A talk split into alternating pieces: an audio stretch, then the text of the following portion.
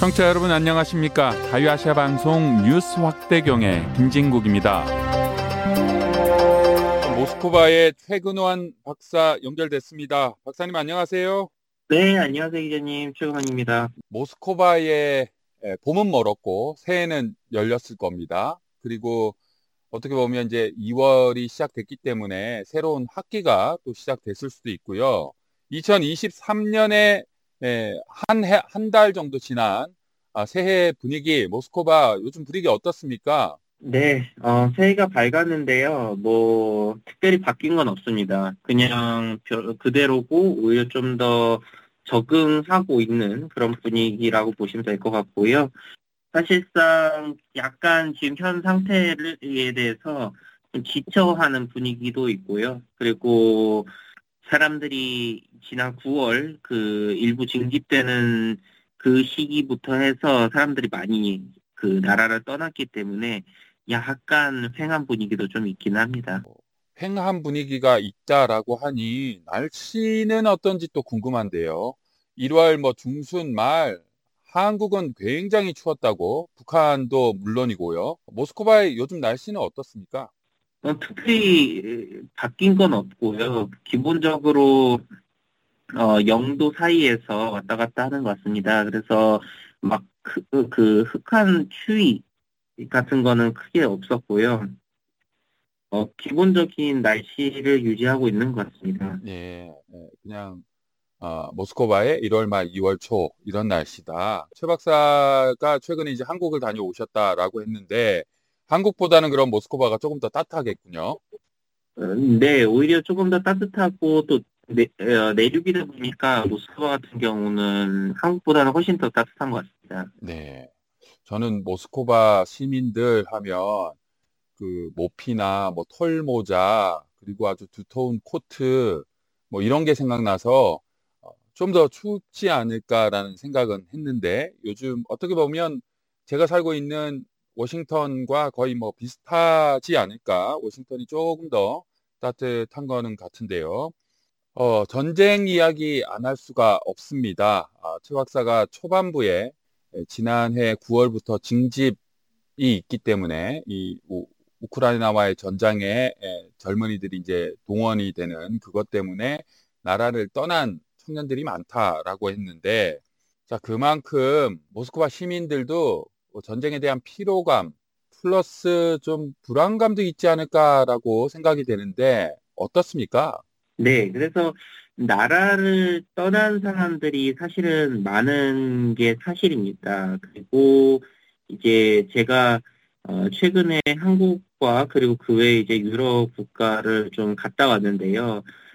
거기를 제가 그냥 경제학을 공부한 사람으로서 학자로서 봤을 때 소비가 많이 줄어든 것이 확연하게 느껴지고 또 물가가 굉장히 상승한 것이 전체적으로 느껴졌습니다. 그래서 제가 책으로나 아니면 뉴스로나 보는 것보다 직접 보니까 확실히 러시아뿐만이 아니라 전 세계적으로 좀 소비가 줄어든 것이 확실히 느껴졌습니다. 러시아는 좀 일단은 수입품 같은 부분에서 굉장히 적어졌고 대부분 이제 유럽 또는 미국 기업들이 러시아의 이제 그 식품 공장을 현지인들이 지금 가동을 하면서 일부 유제품이라든지 아니면 그 외에 과자 아니면 음료와 다양한 것들을 이제 접할 수 있는데요. 그 외적으로 옛날에 봤던 좀 다양한 그런 물건은 좀 없는 것 같습니다. 그래서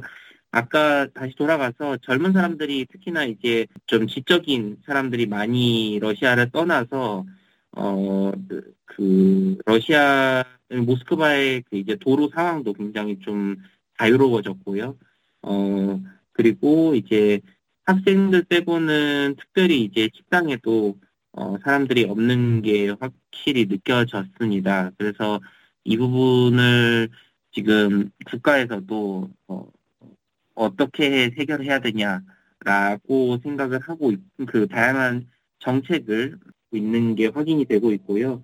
그리고 이제 전쟁에 대한 피로감은 시민들뿐만이 아니라 사실은 나라 전체에서도 좀 느끼는 것 같습니다. 최근에 이제 2월 1일 어제부터 계속 이제 새로운 발표를 하고 있고, 그런 거로 인해서 러시아가 점점 더 세계에서 그 글로벌 시장에서 약간 좀 조여지고 있는 분위기라고 많은 학자들이 그렇게 평가를 하고 있습니다. 그래서 그런 부분에서 피로감이 있고 오늘부터 슬슬 이제 언론에서도 우크라이나와 이제 화해를 하는 또는 뭐 협정을 하거나 아니면 뭐 일부 이제 전쟁을 중단하거나 일시 중지하는 어떤 그런 방안에 대해서 논의를 계속 좀 공개적으로 하기 시작했습니다. 마지막으로 이제 모스크바 시의 분위기 같은 경우는 크게 불안감은 없습니다. 사실 모스크바가 전장에서 많이 떨어져 있는 것도 한몫하고요. 그렇지만 그 이제 언론이 아닌 이제 내부 정보로는 모스크바 주변으로 이제 드론 공격을 방어하기 위한 다양한 이제 방어 체계를 구축을 하고, 최근까지는 6단계까지 방어선을 구축했다라고 합니다. 네, 그래서 이 부분은 이제 내부 사람들이 얘기하는 부분이라서 부분이지만 뭐 시민들은 동요하지는 않습니다. 전장이 러시아가 우크라이나를 침공하면서 우크라이나 쪽에 거의 집중이 됐는데, 이제 점점 러시아 본토 쪽에서도 전투에 대한 위기감도 커지고 있고 또 거기에 대한 대비도 하고 있다. 특히 젊은이들이 떠난다라는 것은 좀 슬픈 건데요. 러시아를 떠난 이 청춘들, 젊은이들이 어디로 갑니까? 네, 그 젊은이들 같은 경우는 대부분 이제 가까운 나라인 아르메니아 또는 키르기스탄, 카자흐스탄으로 가는 경우가 있고요. 조금 더 돈이 있거나 아니면 좀 더 이제 영어를 좀 자유롭게 구사를 하는 사람들은 이제 이스라엘, 터키, 또는 아랍에미리트 이쪽으로 많이 갑니다. 네, 그렇군요. 마지막 질문인데요. 아무래도 뭐 북한 청취자분들에게 전하는 내용이기 때문에 북한과 관련한 부분이 있을지 궁금한데요. 정치인들도 그렇고 언론도 그렇고 아주 가끔씩 러시아와 북한의 뭐 여전히 무기 협력, 군사 협력, 뭐 노동력 협력 얘기가 나왔다가 사라지고 반복되고 있습니다. 새해에는 어떻습니까? 마침 이제 2월 초, 그러니까 어제부터 나오는 뉴스 중에 하나는 이제 북한의 600만 명의 그 군인이 돈바스 지역으로 이제 동원이 될 것이다라는 몇몇 이제 찌라시가 돌고 있습니다. 그리고 그 외적으로도 이제 이란과 그리고 북한이 러시아를 지원한다라는 이제 서부 언론의 얘기도 지속적으로 나오고 있고요. 다만 공식적으로는 러시아 연방 그 외무부 장관인 라브로프 장관이 그런 일은 없다라고 얘기를 했고, 그리고 추가적으로 이제 북한 소재 이제 러시아 대사관에 있는 러시아 대사는 이 부분에 대해서 전혀 그런 일이 없다라고 딱 잘라 얘기를 했습니다. 다만 이제 뭐 600만 명이라든지 아니면 그 외에 뭐 탱크, 무기, 그리고 방어 체계 등등을 북한으로부터 지원을 받는 게 왜 나쁘냐라고 인터뷰를 하는 몇몇 국회의원도 있고요. 그렇기 때문에 진실은 저희는 모르나 오히려 이제 시민들 같은 경우는 이런 뉴스를 접하고 거기에 그 반응을 하는 거를 봤는데요. 오히려 환영하는 분위기고, 그리고 특히나 이제 저희가 몇몇 이제 러시아, 특히나 이제 돈바스 지역과 벨고로드 지역, 러시아 우크라이나와 국경인 벨고로드 지역인데요. 거기 있는 사람들 같은 경우는 환영한다. 그리고 북한 사람들이든 대한민국 국민이든 간에 아니면 또는 러시아에서 오랫동안 사는 고려인 같은 경우는 열심히 하고 그리고 또 성실하다라는 어떤 그런 이미지가 굉장히 좋은 이미지가 쌓여 있습니다. 그래서 오면 충분히 우리 전력에, 그러니까 러시아 전력에, 그리고 또 모든 그 힘에 좋은 영향을 미칠 것이다라는 반응을 보이고 있습니다. 노동당 김여정 부부장이 러시아의 우크라이나 침공 전쟁, 뭐 북한에서는 그렇게 표현하진 않죠.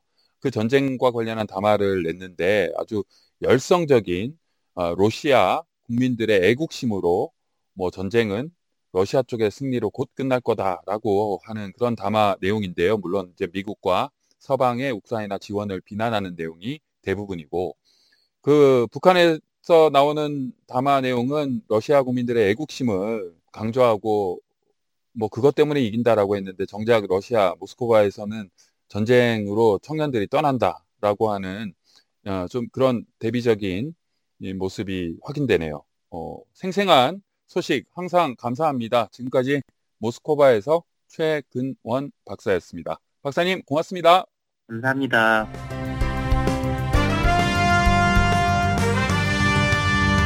You're listening to Radio Free Asia's News 확대경 from the U.S. Capitol, Washington, D.C. 여러분께서는 지금 미국의 수도 워싱턴에서 전해드리는 자유아시아 방송의 뉴스 확대경과 함께하고 계십니다.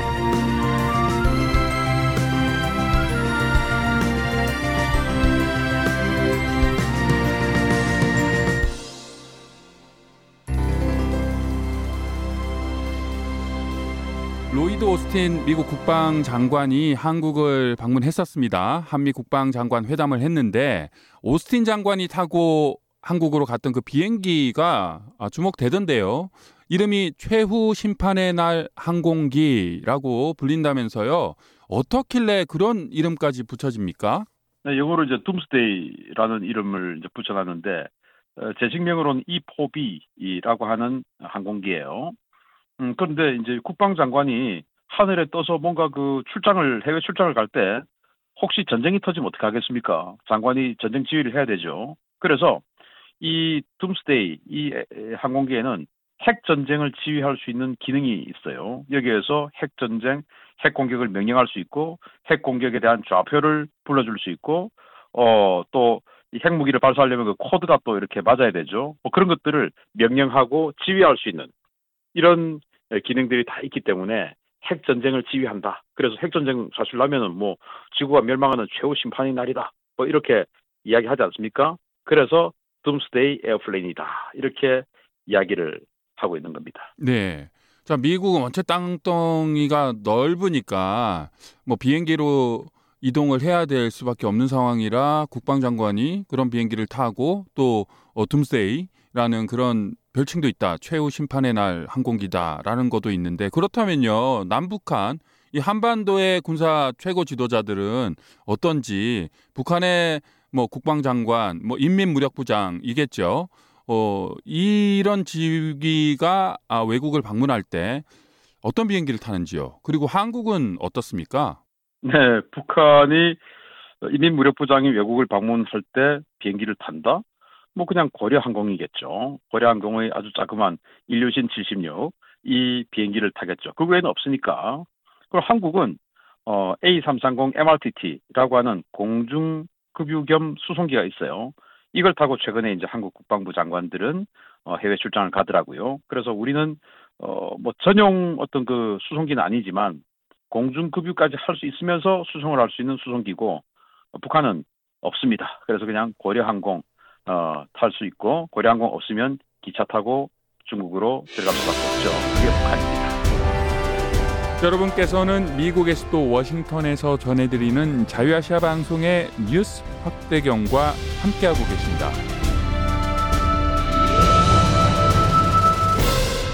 한미 국방장관 회담에 참석하기 위해 한국을 방문한 로이드 오스틴 미국 국방장관이 한반도에 대한 미국의 전략자산 전개 활동이 더욱 늘어날 것이라고 밝혔습니다.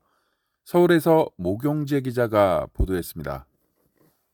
이종섭 한국 국방부 장관과 로이드 오스틴 미 국방장관은 31일 한국 국방부 청사에서 한미 국방장관 회담을 가졌습니다. 오스틴 장관은 이날 회담 직후 가진 기자회견을 통해 한국에 대한 미국의 확장 억제 공약이 확고함을 재확인하며 북한이 핵무기 개발과 각종 도발 등을 억제하기 위해 미 전략자산의 한반도 정개 활동을 더욱 활발히 진행할 것이라고 밝혔습니다.